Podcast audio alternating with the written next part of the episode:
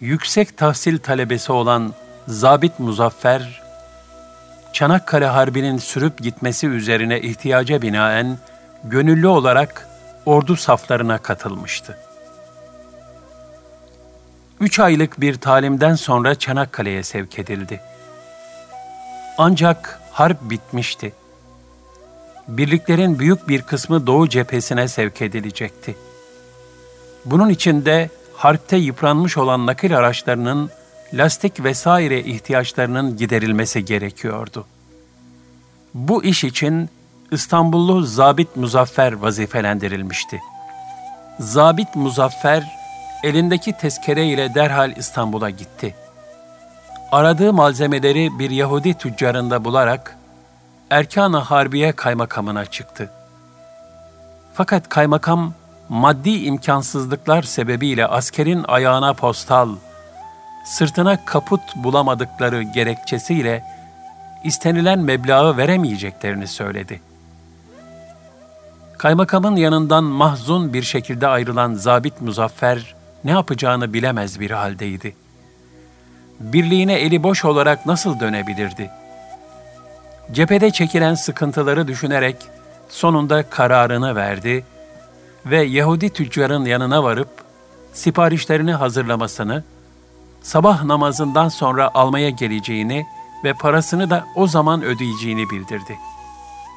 O gece sabaha kadar çalışarak bir yüz liralık kağıt para hazırladı. İlk bakışta anlaşılamayacak kadar aslına benzeyen bir kağıt paraydı bu.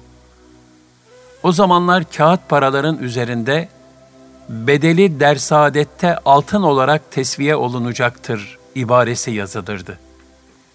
Zabit Muzaffer de kendi hazırladığı 100 liralığın üzerine bedeli Çanakkale'de altın olarak tesviye olunacaktır yazdı.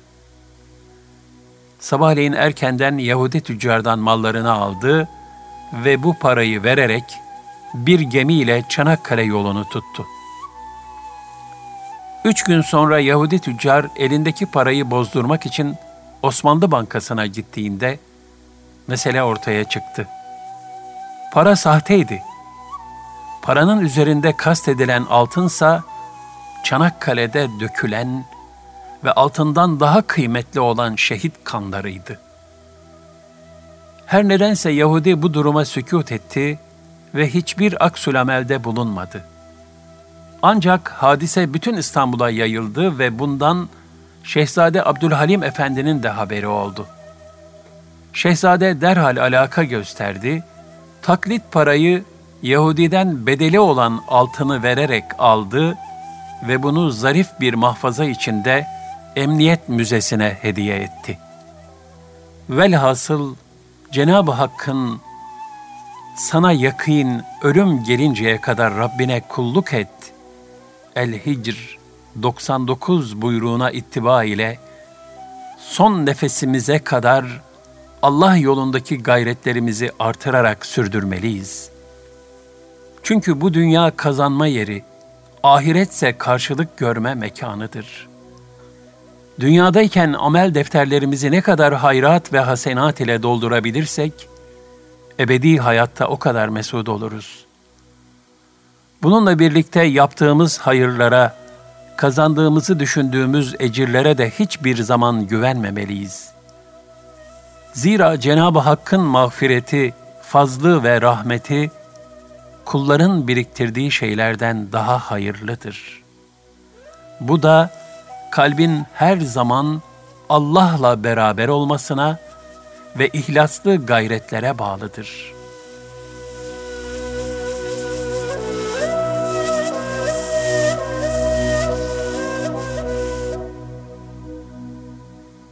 Allah yolunda fedakarlık. Muhabbetin en bariz alameti fedakarlıktır. Bir sevginin büyüklüğü, sevilen uğrunda yapılan fedakarlıkla ölçülür. Seven, sevdiği uğruna her şeyini kolayca feda ederek, bu yolda karşılaştığı bütün meşakkatlere katlanır.'' Allah'a ve dinine muhabbet besleyen müminlerin de Allah yolunda her türlü imkanlarından farz olan mükellefiyetlerinin dışında da infakta bulunmaları ve bu uğurda bazı meşakkatlere katlanmaları lazımdır. Zaten Allah Teala'nın lütfettiği nimetlerin sarf edilebileceği en faziletli yer yine Allah yoludur. Mevlana Hazretleri şöyle buyurur: Mal ile beden kar gibi erir gider. Fakat onlar Allah yolunda harcanırsa Allah onlara alıcı olur. Kur'an'da Allah cennet karşılığında müminlerden canlarını ve mallarını satın aldı. Et-Tevbe 111 buyurulmuştur. Cenab-ı Hakk'ın satın aldığı bir şey de eriyip zail olmaktan kurtularak büyük bir kıymet ve şeref kazanır. Yüce Rabbimiz bilhassa zor zamanlarda kullarından fedakarlık beklemektedir. Kulların bu fedakarlıklarını da Kur'ani ifadeyle karz-ı hasen, Allah yolunda verilen güzel bir borç sayarak karşılığını kat kat fazlasıyla ödemeyi vaat etmektedir. Fedakarlık kamil müminlerin şiarıdır. Yine fedakarlık kulu Rabbine yaklaştıran en müstesna insanlık cevheridir. Nitekim Kur'an-ı Kerim'de Allah rızasına nail olabilmemiz için ihlas ve samimiyetle fedakarlıkta bulunmamız emredilmektedir. Fedakar bir mümin bütün güzel sıfatları kendisinde cem eder. Fedakar bir mümin cömert, merhametli, mütevazı, hizmet ehli ve ruhlara ebedi hayat aşısı yapan bir gönül doktorudur. Fedakar bir mümin İsa ehlidir. Yani kendisi de muhtaç olduğu halde mümin kardeşlerini kendisine tercih ederek elindeki imkanları onlara devretme faziletini gösterebilen kimsedir. Yine fedakar bir mümin, Allah yolundaki her hizmeti muhabbet ve şefkatle ifa eden bir ümit ve iman menbaıdır. O, ruhlara huzur bahşeden her gayretin ön safında yer alır. Yine o, sözleri, davranışları ve örnek ahlakı ile daima Allah'ın rızasını talep halindedir. O, dertlinin, muzdaribin yanında, kimsesizlerin ve ümitsizlerin başucundadır. Bize örnek nesil olarak takdim edilen ashab-ı kiram, yaşlısı ve genciyle Allah ve Resulünün muhabbetini kalplerine yerleştirmiş ve bu uğurda büyük fedakarlık numuneleri sergilemişlerdir. Nitekim genç sahabiler, Peygamber Efendimiz sallallahu aleyhi ve sellemin tebliğ mektuplarını taşıma şerefine ermek için adeta birbirleriyle yarışmışlardır. Allah Resulü'nün bir arzusunu yerine getirebilmek uğruna her türlü fedakarlığı göze alıp, hiçbir mazeret öne sürmeden, canla başla hizmete talip olmuşlardır. Sarp dağlar ve ıssız çöller aşarak gittikleri diyarlarda, cellatların arasından geçip, kralların huzurunda Allah Resulü sallallahu aleyhi ve sellemin mektubunu büyük bir iman cesaretiyle okumaları, onların Allah ve Resulüne duydukları engin muhabbetin bariz bir tezahürüdür. Mevlana Hazretleri Divan-ı Kebir'inde ne güzel buyurur. Altın ne oluyor? Can ne oluyor? İnci mercan da nedir? Bir sevgiye harcanmadıktan, bir güzele feda edilmedikten sonra. Yani insanın canı ve malı Allah yolunda feda edildiğinde ve Allah Teala'ya cennet karşılığında satıldığında büyük bir değer kazanmaktadır. Aksi takdirde israf ve heba edilen kıymetler hükmüne girmektedir.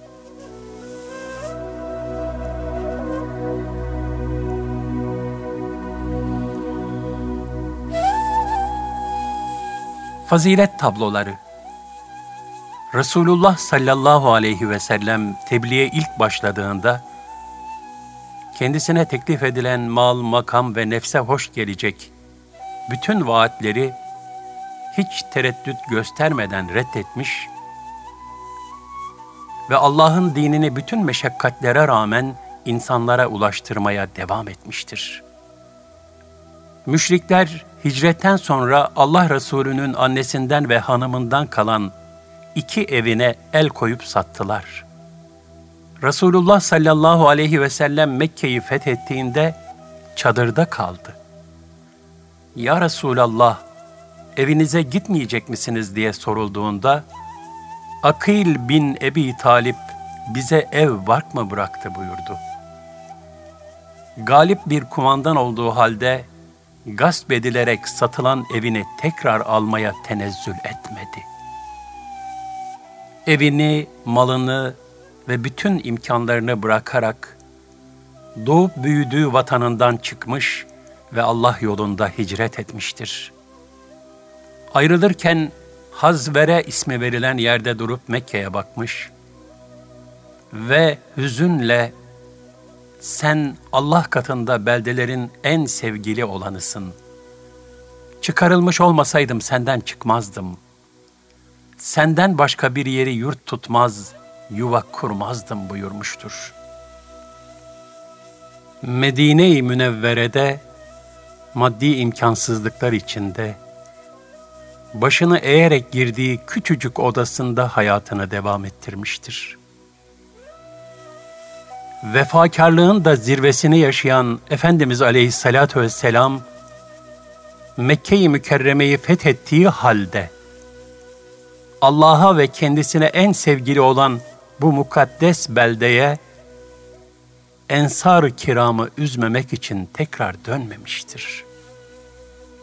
10 senelik Medine hayatına Allah'ın dinini yaymak için 13 gazve ve 21 seriye sığdırmış olması, onun nasıl bir gayret ve fedakarlık içinde yaşadığını göstermeye kafidir. Allah yolunda maldan ve candan fedakarlık, cennete girebilmek için gerekli iki mühim şarttır. Bunu şu rivayet açıkça ortaya koymaktadır.'' Beşir bin Hasasiye radıyallahu an anlatıyor. Resulullah sallallahu aleyhi ve selleme beyat etmek için geldim. Bana Allah'tan başka ilah olmadığına ve Muhammed'in de onun kulu ve Resulü olduğuna şehadet etmemi, namaz kılmamı, zekat vermemi, İslam üzere hac etmemi, Ramazan orucunu tutmamı ve Allah yolunda cihad etmemi şart koştu. Ben de şöyle dedim. Ey Allah'ın Resulü! Vallahi bunlardan ikisine gücüm yetmez. Onlar da cihat ve sadakadır. İnsanlar cihattan kaçan kimseye Allah'ın gazap ettiğini söylüyorlar. Ben ise cihat meydanına gelince nefsimi ölüm korkusu kaplayıp kaçmaktan endişe ediyorum. Sadakaya gelince benim malım küçük bir koyun sürüsü ve on deveden ibarettir. Onlar da ehlimin maişet kaynağı ve binek hayvanlarıdır. Resulullah sallallahu aleyhi ve sellem elimi tuttu, salladı ve şöyle buyurdu. Cihat yok, sadaka yok. Peki o halde nasıl cennete gireceksin?'' Bunun üzerine ya Resulallah beyat ediyorum dedim. Ve Allah Resulüne koştuğu bütün şartlar üzerine beyat ettim. Fedakarlık hususunda zirve şahsiyetlerden biri de Hazreti İbrahim aleyhisselamdır. O, müminlerin hayrına vakfederek bütün malını ateşe atılmak suretiyle canını ve kurban etmeye götürerek oğlunu Allah yolunda göz kırpmadan feda edebilmiştir. Böylece Cenab-ı Hak tarafından çok vefakar olan, ahdine vefa gösteren İbrahim diye methedilmiştir. İslam'ın ilk yıllarında Mekkeli müşrikler ne yapacaklarını şaşırmışlardı. Müslümanlara yaptıkları zulüm, işkence, baskı ve eziyetleri günden güne artırıyor, Mekke'de hayatı tahammül edilmez hale getiriyorlardı. Bunun üzerine diğer Müslümanlar gibi Hazreti Ebu Bekir radıyallahu anh de hicret etmek üzere Resulullah sallallahu aleyhi ve sellem Efendimiz'den izin istemiş ve Habeşistan'a doğru yola çıkmıştı.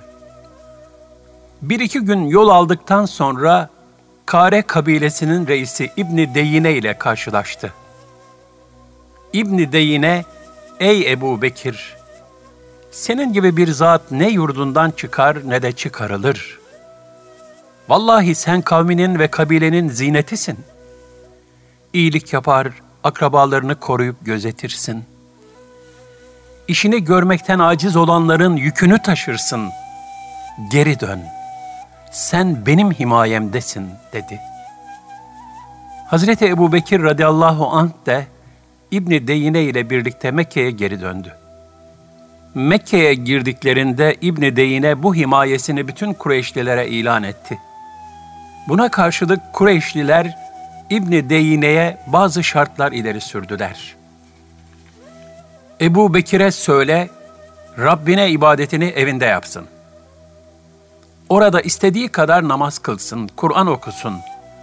Fakat evinden başka yerde açıktan namaz kılıp Kur'an okuyarak bizi rahatsız etmesin.'' Çünkü biz onun kadınlarımızı ve çocuklarımızı kendi dinine meftun etmesinden endişeleniyoruz dediler. İbni Deyine müşriklerin bu isteklerini Hazreti Ebu Bekir radıyallahu anh'a söyledi. O da kabul etti. Evinin önünde bir namazgah edindi. Orada namaz kılıp Kur'an okumaya başladı.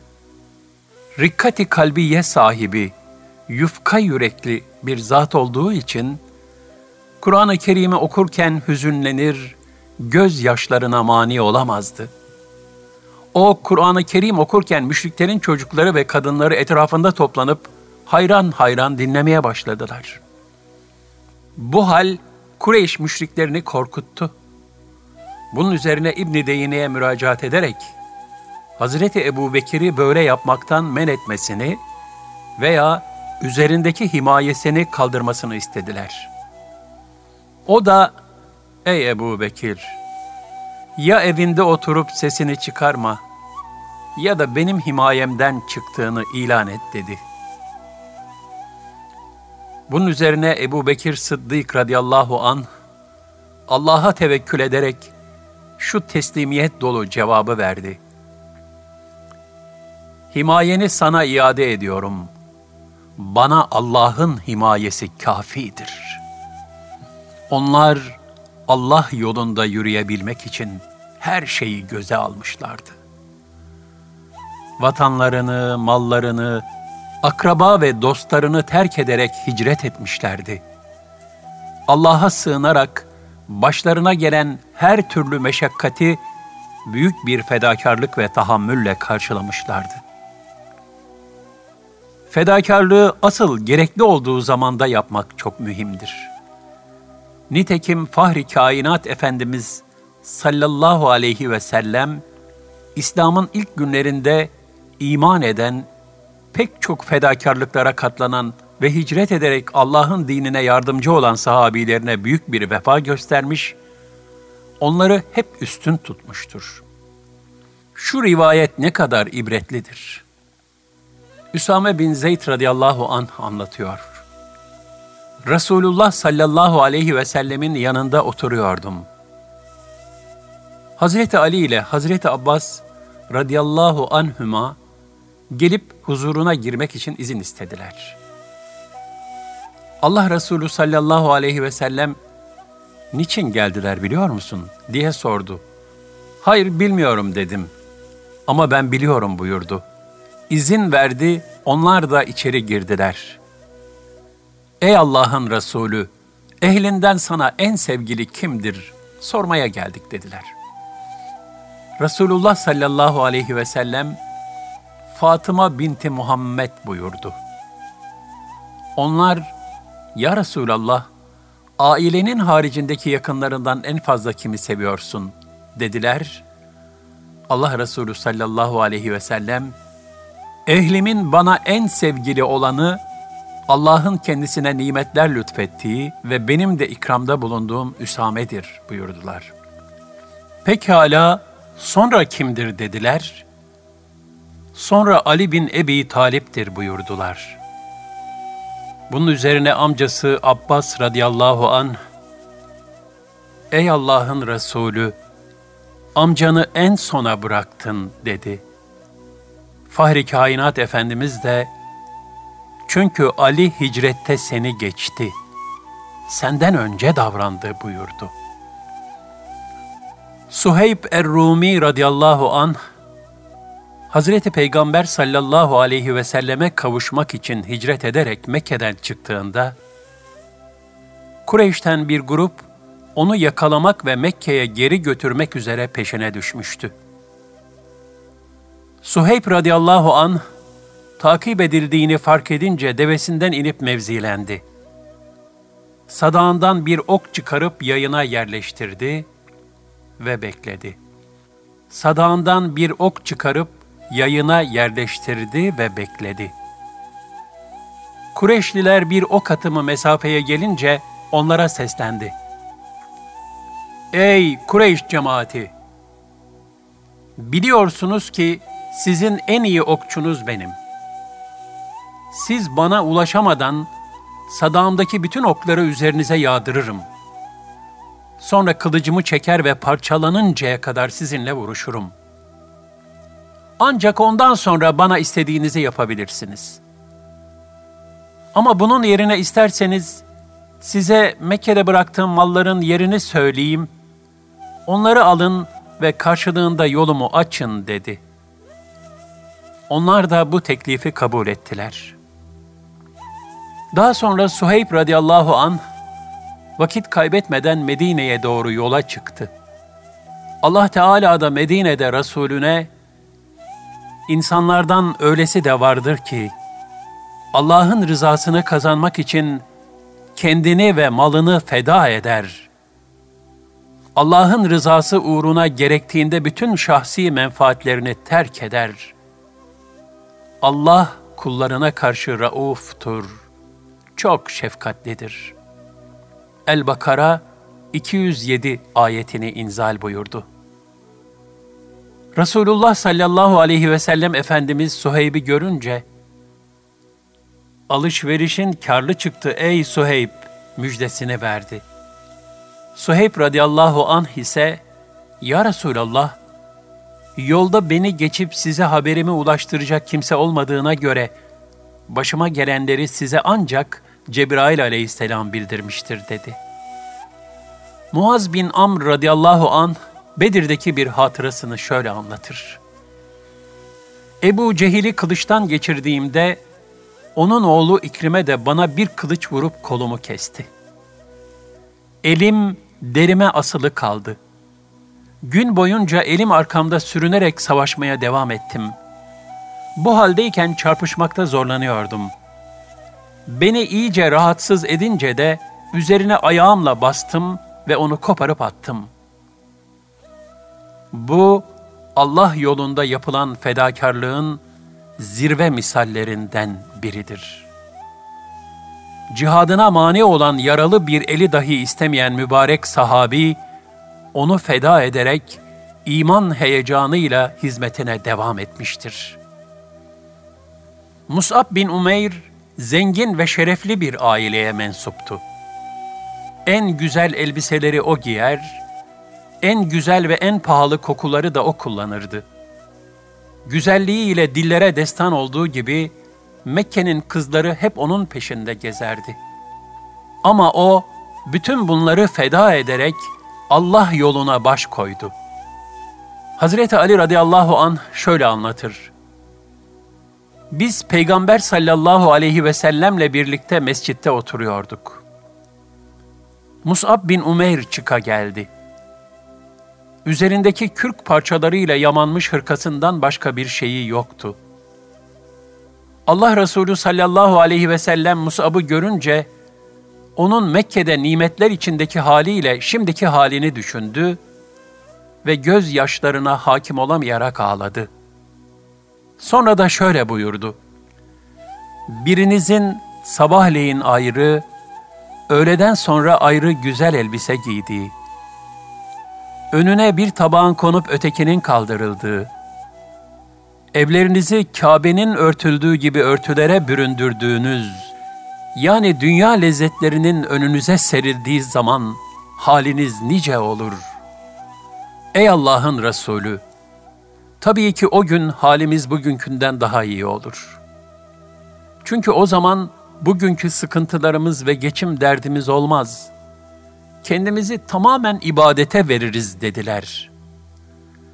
Resulullah sallallahu aleyhi ve sellem, bilakis bugün siz o günden daha hayırlı durumdasınız buyurdu. Agniya-i Şakirinden yani şükür ehli zenginlerden olan Abdurrahman bin Avf radıyallahu anh'ın oruçta olduğu bir gün, iftar sofrasına birkaç çeşit yemek konulmuştu. O bundan müteessir oldu ve gözyaşları içinde şöyle dedi. Mus'ab bin Umeyr, Uhud savaşında şehit edildi. O benden daha faziletliydi. Ama kefen olarak bir hırkadan başka bir şeyi yoktu. Onunla da başı örtülse ayakları, ayakları örtülse başı açık kalıyordu. Şimdi ise bize dünyalık olarak her şey verildi. Doğrusu hayırlarımızın karşılığının dünyada verilmiş olmasından korkuyorum. Acaba kazandığımız ecirler ahiretten tenkis edilip bu dünyada mı veriliyor? Abdurrahman bin Avf radıyallahu an bu sözlerinin ardından mahzun bir şekilde sofrayı terk etti. Abdullah bin Sehl ile kardeşi Rafi radıyallahu anhüma, Uhud'da Fahri Kainat sallallahu aleyhi ve sellemle birlikte savaşmışlar ve yaralı olarak Medine'ye dönmüşlerdi. Allah Resulü sallallahu aleyhi ve sellemin düşmanı takip için Müslümanları çağırdığını işittikleri zaman, vallahi bir binitimiz yok, yaramız da ağır. Fakat Resulullah sallallahu aleyhi ve sellemin bulunduğu bir seferi de kaçırmak istemeyiz diyerek hemen yola çıktılar. Yarası diğerine göre hafif olan, ağır yaralı olanın kah yürümesine yardım etti, kah onu sırtında taşıdı. Böylece alemlerin efendisinden ayrılmamış oldular.''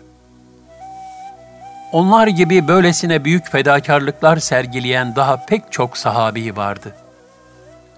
Cenab-ı Hak bu mübarek sahabileri iltifat-ı ilahisine mazhar kılarak şöyle müjdeledi.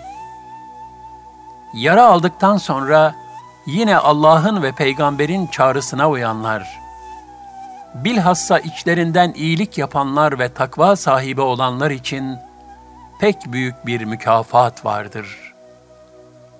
Ali İmran 172